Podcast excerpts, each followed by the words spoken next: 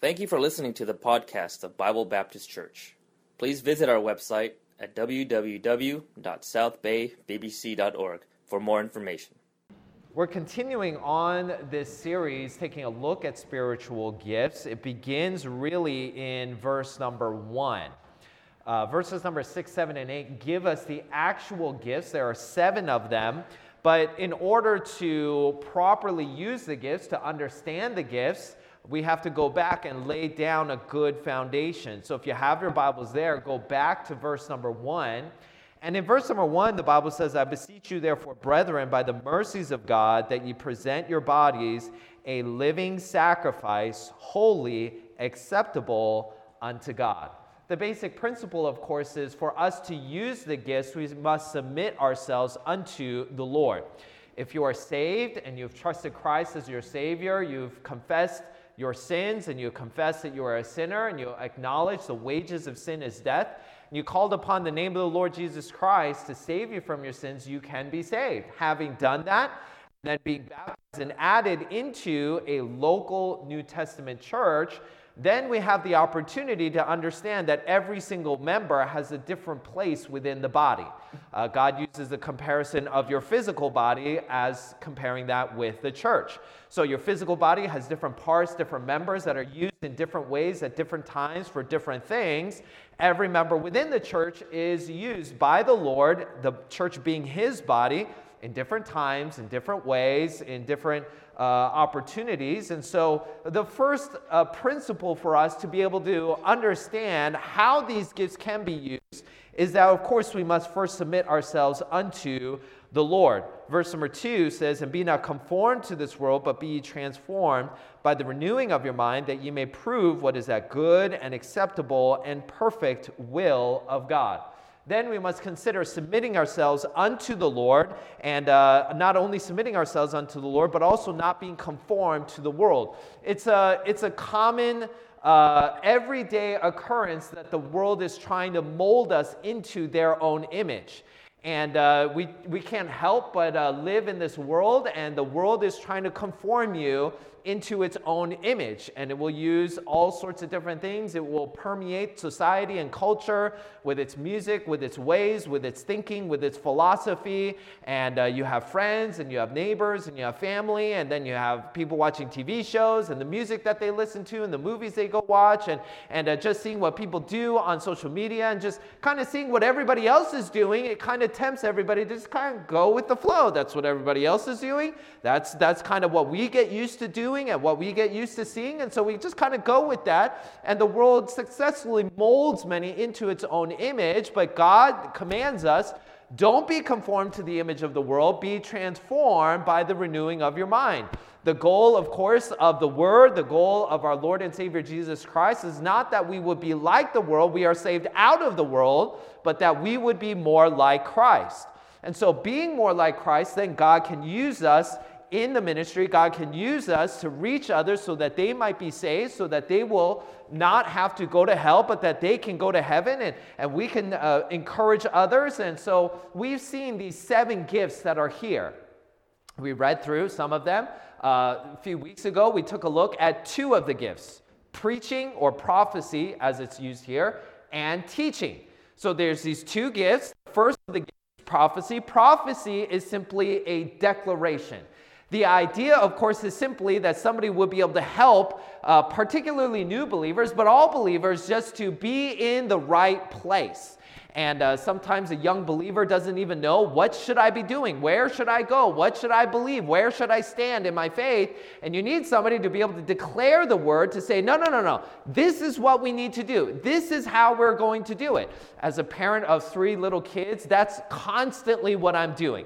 I'm constantly telling them, no, no, no, don't go over there. That's dangerous. If you go out into the street, if you go over here, no, you got to stay close enough to me so I can see you. You know, I'm declaring to them what they should do, when they should do it. And sometimes they don't even know why I'm telling them, but they know, oh, my, my dad is telling me to do this, so I guess that's what I should do. And so that's part of the church, one of the gifts that are there in the church to help believers. And uh, you see this not just with parents, you also see this uh, with like coaches And uh, when you see professional sports athletes, of course, they know the basics. They know all of the fundamentals. They know how to dribble a basketball. They know how to pass. They know how to catch the ball. They know how to shoot the ball. They know how to do all of these things, of course. But sometimes the coach just simply has to remind them get back on defense, you know, and, and to let them know, oh, yeah, all right, let's go. And, and uh, sometimes you need that. So there's the gift of prophecy that helps the believers in the church to understand, all right, this is what we should do. And here is this gift that was given to this member to help us to kind of get to where we need to be. The second gift was the gift of teaching. The gift of prophecy is great and wonderful, uh, but teaching is also great and wonderful and needful because sometimes we know what to do, but we don't know why. We know that that's what Brother Richard said when he was preaching, but I don't know why. I, I saw this thing in the Bible and I, I know what I'm supposed to do, but I don't know why. And that's often where teaching comes into play. Teaching helps to really root believers to know this is where I should be, and now I know why I should be here. This is what I should do, and I know why I should do it. And so you need both of these things. And so teaching often helps to kind of root believers down so that they are strong and stable. Uh, whereas preachers often, in terms of uh, the prophecy gift, is to build up and to edify. So you have these two gifts. Today we're going to take a look at two more gifts. The first gift is the gift of ministry, and the second gift is the gift of ruling. Just like with prophecy and teaching kind of being complementary, uh, uh, really directly complementary, I think we'll see that the gifts of ministry and ruling are complementary. So we're going to take a look at these two gifts, the first of which I've labeled the gift of lending hands or the gift of ministry. The word ministry simply means service. It means to serve. So when you think about serving, and you think about ministry, that's the same word. It's the same idea, the same principle. And uh, before we get too far into this, I think it's a great time for us to just make mention of the seven gifts being prophecy and teaching and leading or ruling, giving, exhortation, mercy, and ministry. These seven gifts, though every believer has a gift, that does not excuse us from doing all of these things. Even though your gift, for instance, might be ministry, that does not mean that, well, my gift is not mercy, so I don't need to give mercy to people. Or, you know what? Uh, my gift is not giving, so I don't need to give. Well, every one of us should give. Every one of us should give mercy. Everyone should uh, be in prophecy in some way. We all can teach somebody else. We can all serve in ministry. And so the idea, of course, is not that uh, I only do the thing that I'm gifted in. The idea, of course, is that we do all of these things, but some in particular have the gift of ministry. So every one of us should be in ministry. Everyone should seek to serve in a place, but not everyone has that gift. So I just wanted to take a look at a couple of verses that kind of describe to us what is ministry, what is the mentality, and how does the gift really kind of, how is it really seen in the church? So, first of all, we see in, uh, if you have, uh, I think the verse is up here, Luke chapter 8, verse number 3. The Bible there says, And Joanna, the wife of Chuza, Herod's steward, and Susanna, and many others, which ministered unto him, him being Jesus, of their substance. So here are a group of women that are ministering, they are serving Jesus with their substance. So, as you know, Jesus during this time was traveling around with his disciples. He would go preach, he would go teach, he would go heal. He had many disciples that were following him. And of course, the idea was that he had financial needs in order to continue to support the ministry. Of course, he would have his own basic personal financial needs. He would need to eat and, you know, all of those sorts of things. And then uh, there were different things in the, the ministry that would be needed. And so these women saw the need and they ministered or they served to him of their substance. They gave financially to Jesus and to the disciples and in order to help them in the ministry. Uh, in the Bible, we know that Judas was, we might consider him to be uh, the bank account, if you will. He was the one that held the bag, he was the one that uh, held the money. And uh, so he was responsible for overseeing that. So obviously, there would be needs where, you know, uh, they would use the, the funds in order to help in the ministry in different ways. And Judas was overseeing that. And uh, the idea of ministry is to supply the needs of somebody else. That's what ministry is. Ministry is to take care of the needs of somebody else in order to help them. Now, ministry is not doing their job for them. That's not ministry. Ministry is helping them in their role, in their aspect of ministry, in supporting them in some way. And uh, so, ministry is supplying the needs of somebody else. Sometimes it is financial, but most often within the church, it uh, has to do with the ideas of helping somebody as they're teaching a class. It's uh, helping the church by uh, uh, greeting somebody when they come into the, into the church services. There are many different ways in which somebody might help somebody else, help in the ministry, to help a believer to grow and to serve and to be faithful. And the minister is often the one that helps them to get to that place. The second part that I want to take a look at ministry is the preparation of the minister. The basic sense of the word minister here carries the idea of waiting at tables, right? We've all been to a restaurant. When you go to a restaurant, you have a waiter or a waitress, somebody who comes and, uh, you know, they do what waiters do. They bring you the menu, they ask you if you want anything to drink, uh, they take your order, they bring out your food. Uh, oh, I need a refill on my drink. Oh, I dropped uh, my spoon. I just need something else. I want to order another thing. I need dessert, whatever. All of the different sorts of things. You have the waiter that will come and to help you with that thing that you don't have.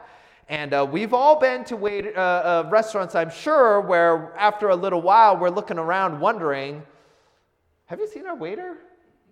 It's been, been a little while, right? You know, he came in and gave us our menus, but I, I haven't seen him for a little while. And, you know, you're thinking, oh, maybe he was just a little busy, you know, maybe he'll come by soon. And then soon after a little longer, you're thinking, where, where is this guy? And so you see another waiter, and you're like, hey, uh, have you seen our waiter? Uh, we're ready to order. He's like, oh, okay, I'll get you, I'll get you your, you know, your waiter. And then you're sitting there and waiting. You know, we've been in situations like that where we're kind of wondering, where is this waiter? And uh, I understand he's got other tables, but you know, we're kind of we're ready. We're ready to order. We're looking for our food. We're we're ready to pay our bill, and we're ready to go, and we're we're waiting for him. And uh, you know, we, I'm sure that we've all been in situations like that. I once had a situation where I went to a restaurant. Uh, where they did something that I've never been to any other restaurant that was like this, where um, I think my brother was graduating from college or something, and he wanted to take our family out to a fancy restaurant for dinner. And uh, so we went to this place, and uh, you sit down, and you know they give you, you know, just like all of the other uh, restaurants that you've been to. But this one was different because as we were there, sitting at the table, the five of us, my family, uh, off to the side, one of the waiters stood there the whole time. Looking, and at first I was like, is he gonna go? Is he waiting for us? To, you know, I've never been in a restaurant like this before. I'm wondering, like, is he overhearing our conversation? This is, you know, I felt a little strange if I'm being honest, but I realized he was waiting on us. Waiting, meaning he's ready, looking for an opportunity, any opportunity to help. Uh, in the middle of the meal, I got up to go to the bathroom, and I just put my, you know, you have your napkin on your lap. I put my napkin down. I went over to the to the restroom. I came back, and uh, the waiter had taken the napkin and refolded it and put it on the table. By the time I came back, I was like, "Well, this is a different kind of restaurant. I've never this I, have never seen this before. This is a little strange to me. I appreciate it, uh, but it, that was his job. His job was Anytime one of these customers needs something, I'm ready. Anytime somebody says, hey, I need a little bit, you know, I need a, more drink, I, I need another napkin, uh, hey, I'd like to order another thing, or whatever, we could simply look over at him and he was there, ready and waiting and available, looking at us, uh, uh, just uh, ready for whatever it is that we need.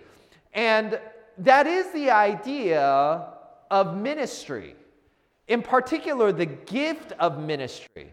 I'm sure that we've all come into the same church auditorium. If you've been coming here for a while, you've come into the same auditorium and seen the same things that everybody else, we all see the same thing that everybody else sees. But some people, for whatever reason, see something that needs to be done and uh, they want to serve in some way that other people just don't see it. And uh, they're coming here to the church in order to serve. They're looking for opportunities to help. And, there is something about the heart of a servant, about the gift of ministry that is, you know what, I'm here, I'm looking for somebody to serve. And I'm grateful for everyone where we're able to ask, hey, can you help and things like that. But some people, they really seem to have that gift where they're coming in and they're looking to serve somebody and they see an opportunity to help somebody else and they see an opportunity to serve in a, in a different ministry and, and to just be an encouragement to somebody else, they see those things that other people don't see. In Acts chapter number six, we see one of these uh, times when uh, ministry was implemented in the church. And in those days, when the number of the disciples was multiplied, there arose a murmuring of the Grecians against the Hebrews because their widows were neglected in the daily ministration. Then the twelve called the multitude of the disciples unto them and said, It is not reason that we should leave the word of God and serve tables.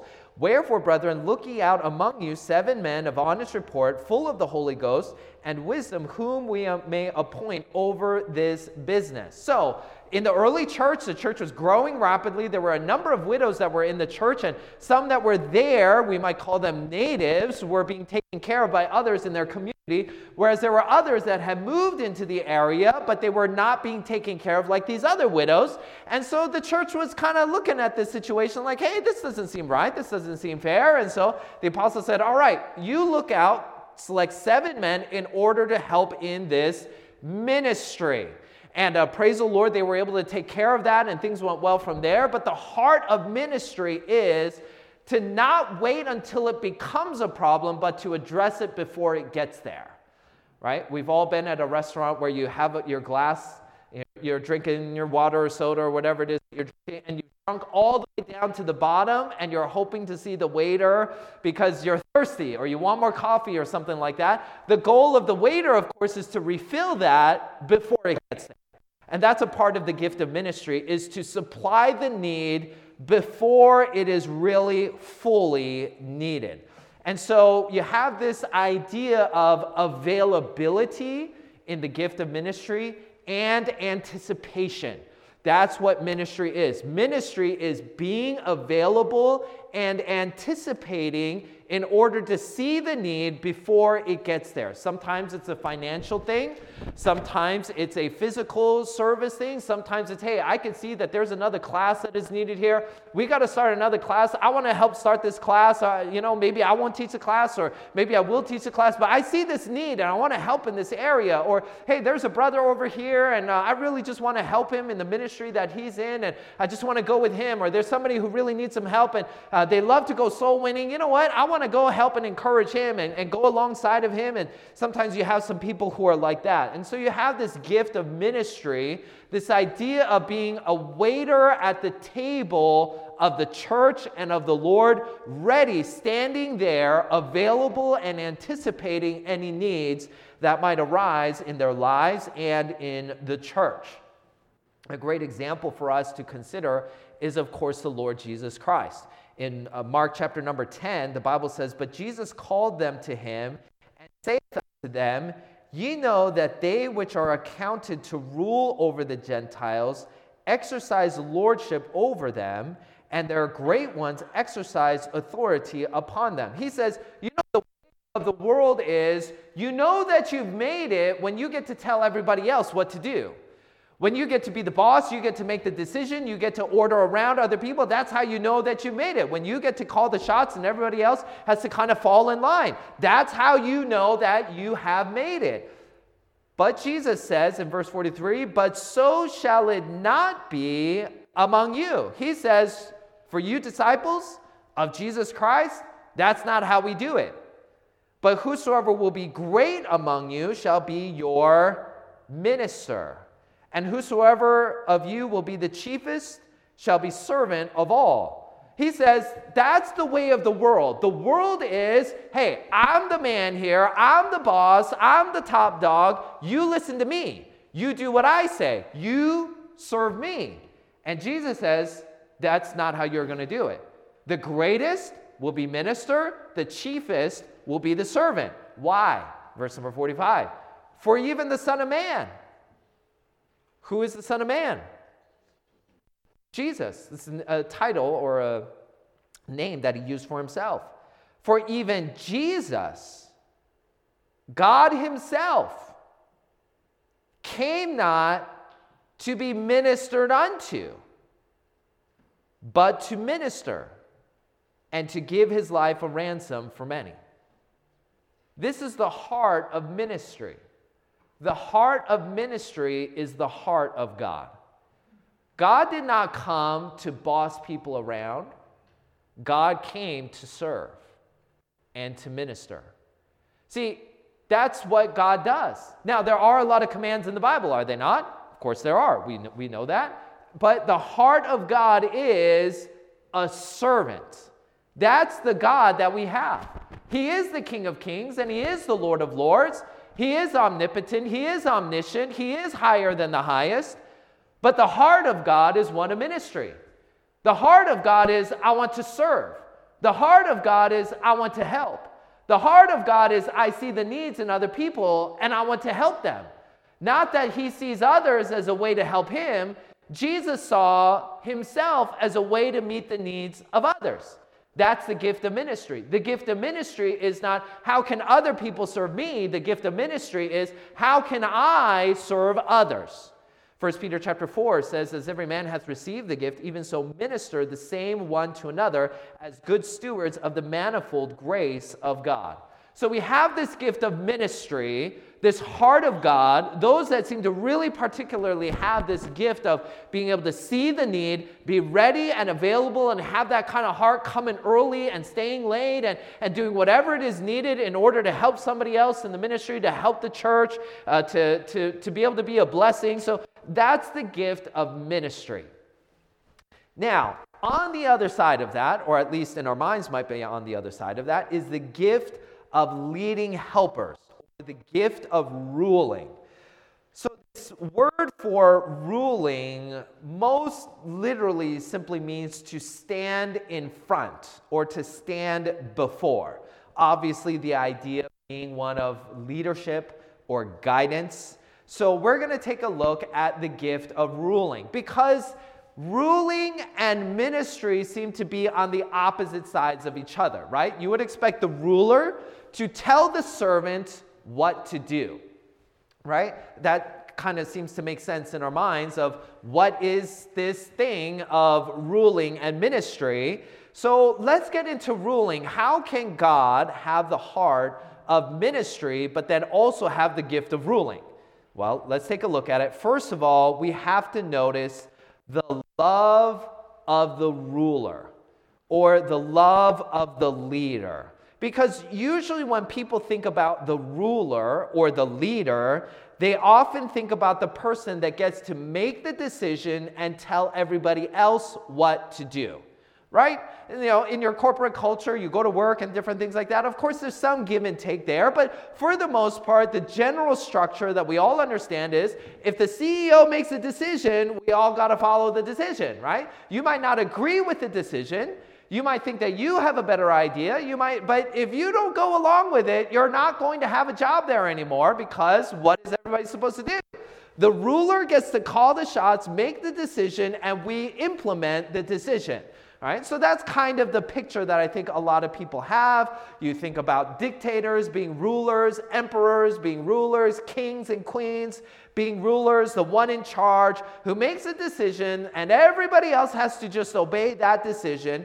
And when you put it like that, everybody would think, well, I want to be the ruler then, right? Because I want to be able to make the decision and I want everybody else to have to do what I decide. And so that's kind of the idea that I think a lot of people have in ruling and this gift of ruling. But I want us to read a passage from 1 Timothy. So Paul the Apostle was somebody who was a missionary and he traveled all over in order to plant churches, preach the gospel, and uh, build the churches, encourage them. And uh, one of the disciples that he met and uh, he brought along with him in the ministry was Timothy. And Timothy was a great servant of Paul. He was a servant of the Lord. He loved God and wanted to see people to be saved. He wanted to see the church to grow. And, and it really helped Paul. Paul and Timothy would often travel together. Sometimes when Paul really needed to do something, but he couldn't be in two places at once, he would send Timothy over to this other church, or he would go send him over to uh, these group of believers to see how they were doing, to encourage them, uh, to even uh, be a pastor of a church. And so it's, it's kind of his protege, if you will. His, uh, men- he's mentoring him, he's uh, leading him, but he's so close in his relationship that he calls him his son in the faith. So he kind of views himself as a spiritual, of course, he's not his real father. And of course, we understand that God is our heavenly father, but he kind of viewed himself as a father, kind of helping and nurturing and raising a son. And so that was his, his mentality. He pours out his life into Timothy and he writes letters, he gives instructions. And, and uh, we have two of these letters that, of course, were inspired by God. They're here in the Bible, 1st and 2nd Timothy. In the book of First Timothy, in chapter number 3, he gives this qualification for the pastors. Uh, one of Timothy's jobs was to uh, kind of set up pastors in churches. And so uh, Paul gives him, really by the inspiration of God, the qualifications for a pastor. He says if somebody wants to be a pastor, that's great. That's wonderful. That's an awesome thing. But he can't just be anybody. Uh, he has to have some experience. He can't be a novice. And there are some other things. And, and so there's a number of different qualifications that he goes through. But there's one in particular that is relevant to us in verse number four. He's speaking of the pastor, of somebody who wants to be a pastor, should be one that ruleth well his own house, having his children in subjection with all gravity. You want to be a pastor of a church, you have to rule your house well.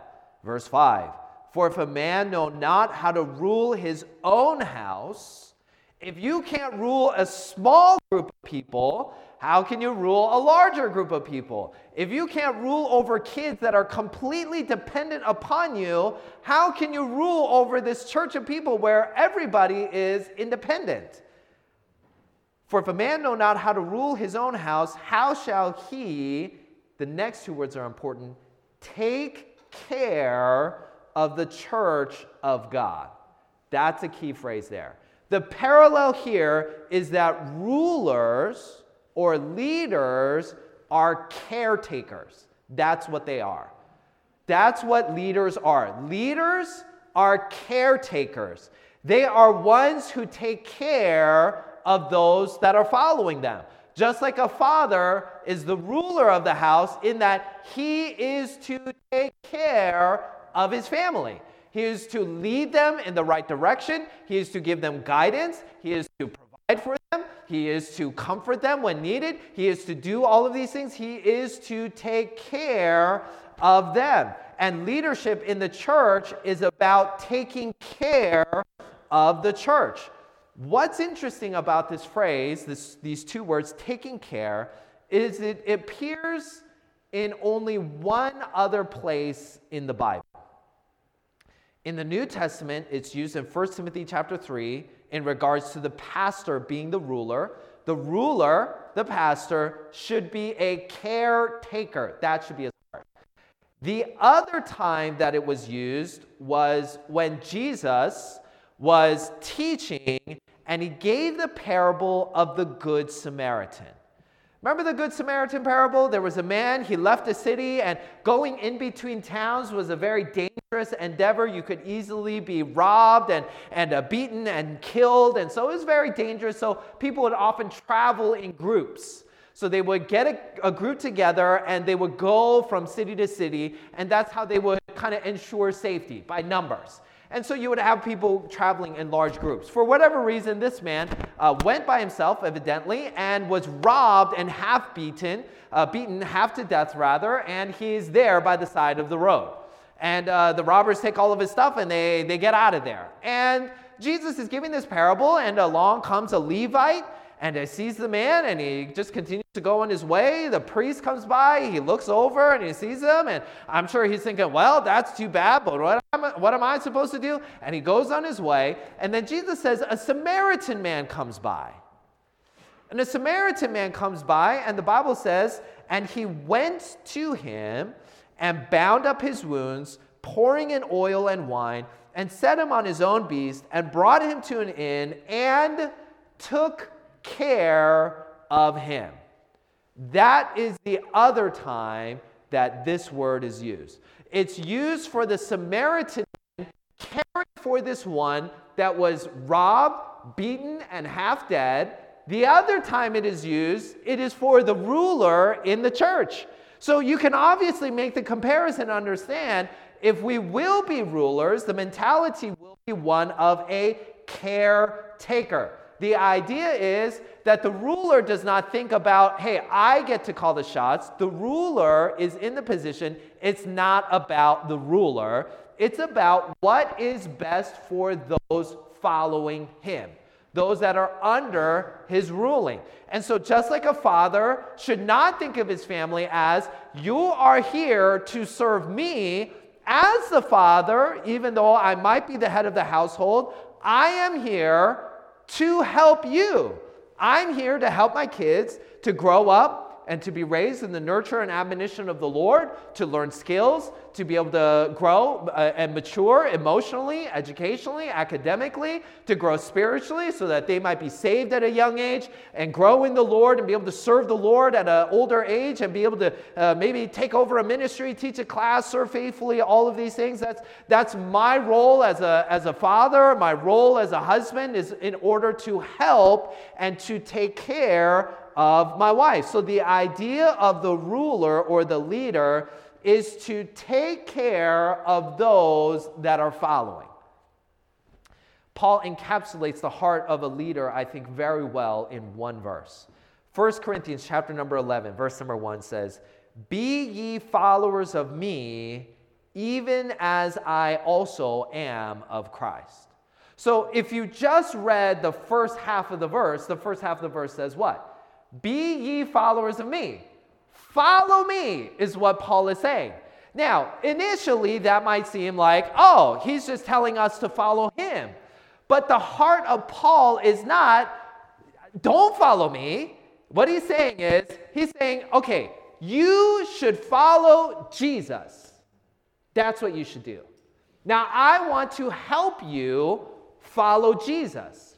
So, what I'm going to do is, I'm going to tell you, follow me. And as you follow me, I'm following Jesus. And so you know what that means? That means you'll be following Jesus too.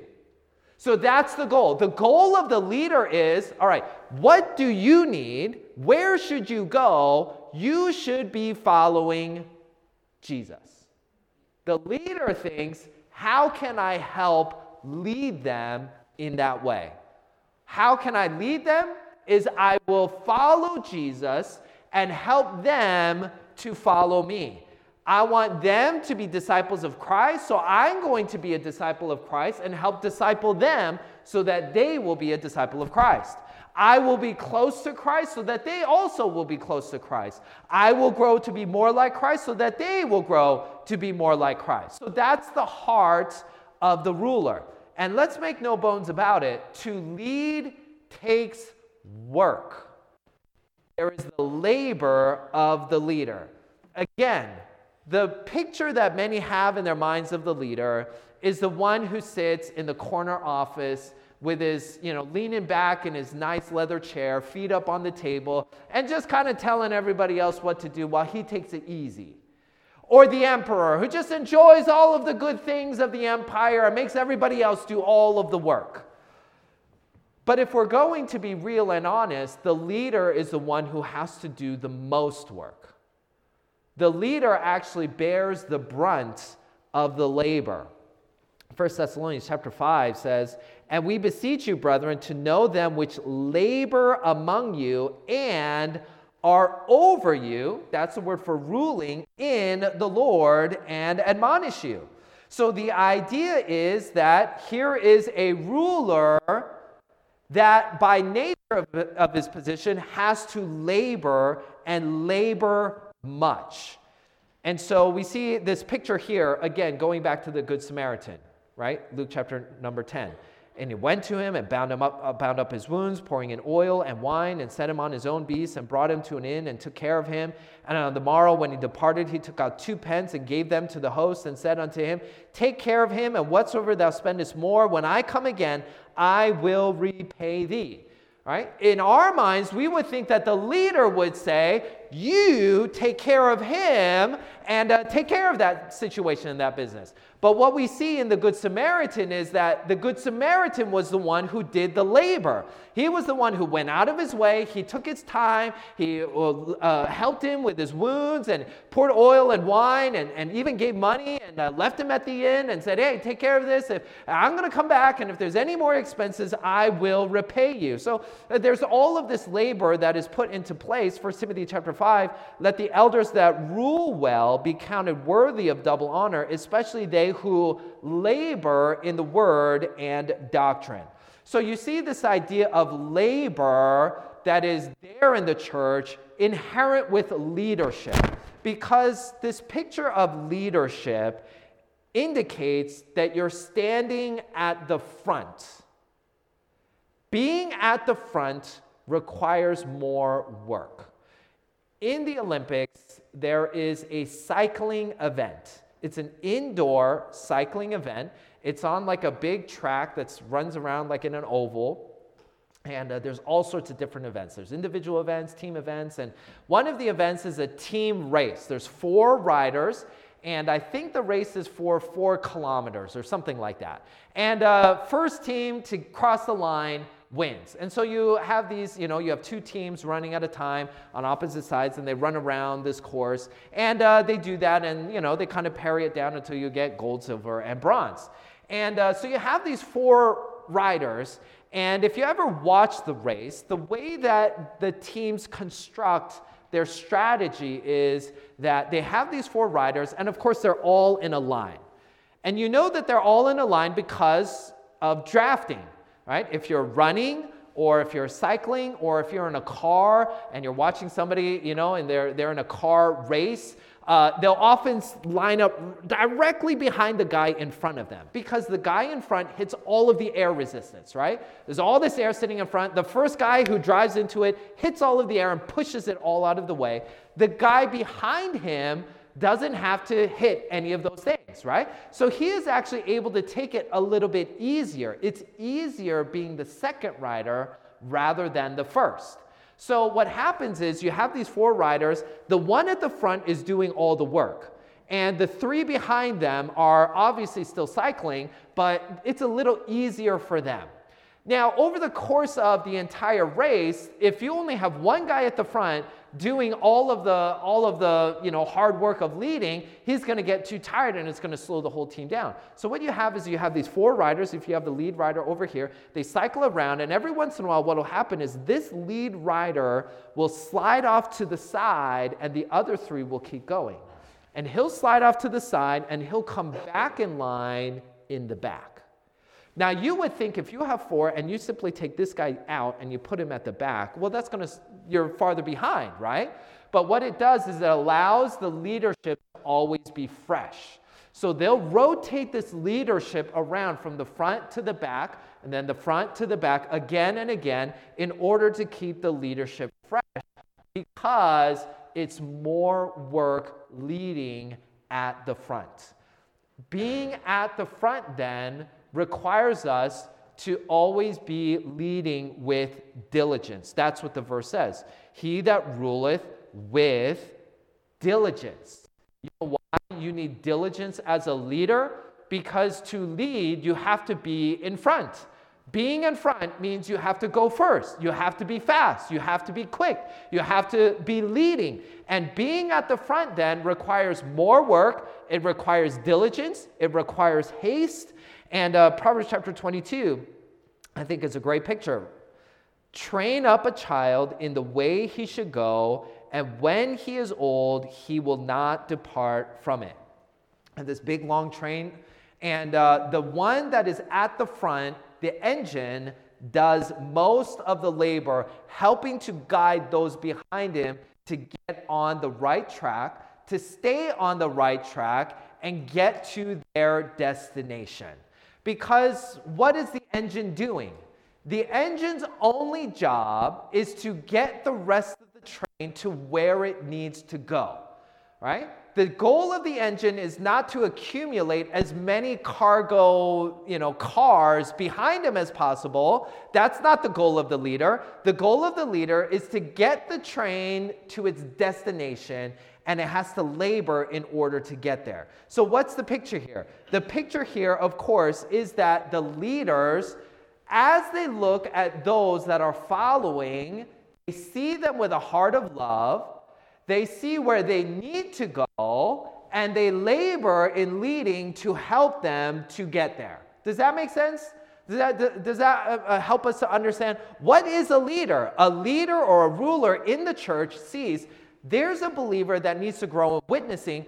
I'm going to lead them in witnessing. I'm going to help them. I'm going to go out witnessing. I'm going to take him with me. I'm going to encourage him. I'm going to teach him. I'm going to learn some things and be able to pass on that information to him. Here is somebody that needs to grow in Bible doctrine. I'm going to help him in that way. Here is somebody that needs to grow in forgiveness. They're really bitter about some situation. I'm going to help them and I'm going to explain to them hey, this is something that I went to uh, through and uh, this is something that I face. And here is what I did. And I want to help you to get over this because you need to get over this thing. And uh, I, am not, uh, you know, discounting uh, the, the wrong that was done, but if Jesus could forgive us, then you could forgive that person. And to be able to help them and to lead them in that regard. And so the picture is that the leader stands out in front, is the first one to step out, the first one to give it a shot, the first one so that others can follow, so that everybody else can see, ah, here's somebody that's going in the direction that we should go. Let's follow after him. Because just in general, uh, I feel like a lot of people, we're happy to do something, we just don't want to be the first one to do it. Right? We want somebody else to give it a shot first. You, try, you try first. You see how it goes first, and then we'll, then we'll come after you. Uh, somebody has to lead that. That's the role of the ruler. That's the role of the leader. The leader says, All right, I'm going to go out there. We all know this is what we need to do. I'm going to go do it, and you guys follow after me. That's the heart of the ruler, the heart of the leader. And so that's these opposite ends. What you have is you have a minister who serves, and you have a ruler who leads. Thirdly, it brings us to another gift, which is not really one of the spiritual gifts, but the gift of the loving hearts. So, what's interesting about these two gifts is both of them are in their area of spiritual gifts because of love and care. The servant ministers because he loves the brother and sisters in the church.